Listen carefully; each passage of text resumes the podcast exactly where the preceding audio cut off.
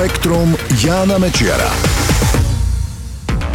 Ahoj, pre pandémiu koronavírusu utíchol nielen náš každodenný život, ale aj naša planéta. Viac sa dozviete v tomto spektre.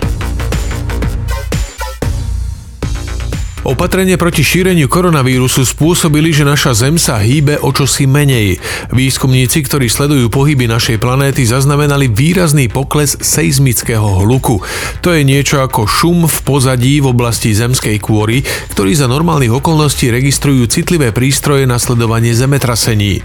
Jeho zdrojom je cestná premávka a ďalšie ľudské aktivity.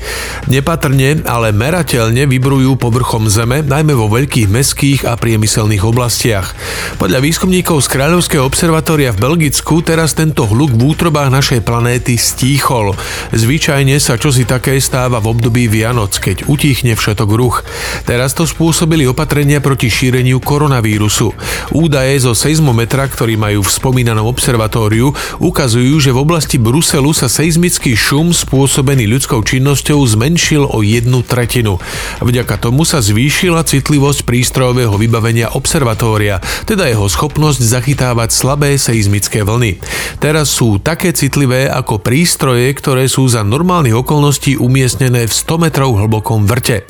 Podobné stichnutie seizmického hluku v pozadí zaznamenali aj výskumníci z Kalifornského technického inštitútu v oblasti Los Angeles. Pre seizmológov je to dobrá správa, pretože tak môžu získať lepšie a presnejšie údaje z meraní. Myslíte si, že dobre poznáte svoje vlastné ruky? Máme ich pred očami mnoho hodín denne, takže by to malo byť celkom logické. Lenže nie je. Výskumníci z New Yorkskej univerzity zistili, že náš mozog vníma naše vlastné ruky pri najmenšom nepresne. Robili nezvyčajné experimenty so skupinou dobrovoľníkov, ktorým ukazovali fotografie ich vlastných rúk v skutočnej veľkosti. Raz boli mierne skreslené, raz nie.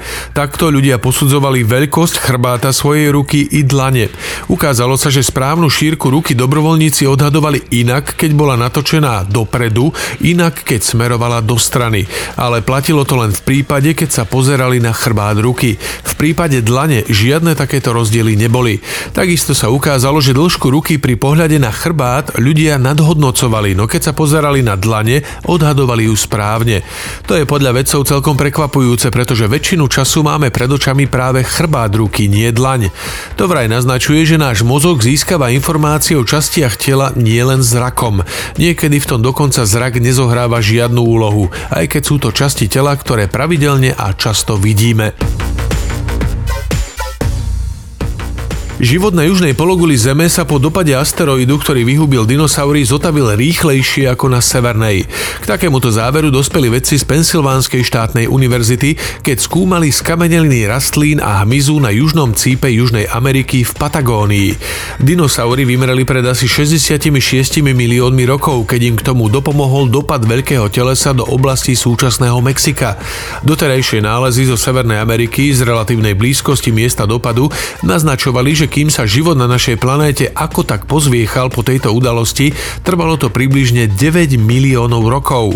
Nové nálezy však ukazujú, že v južnej časti amerického kontinentu sa ekosystémy zotavili rýchlejšie, asi za 4 milióny rokov.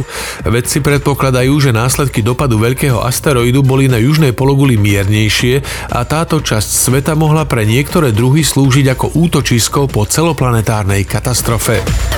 Spektrum Jána Mečiara.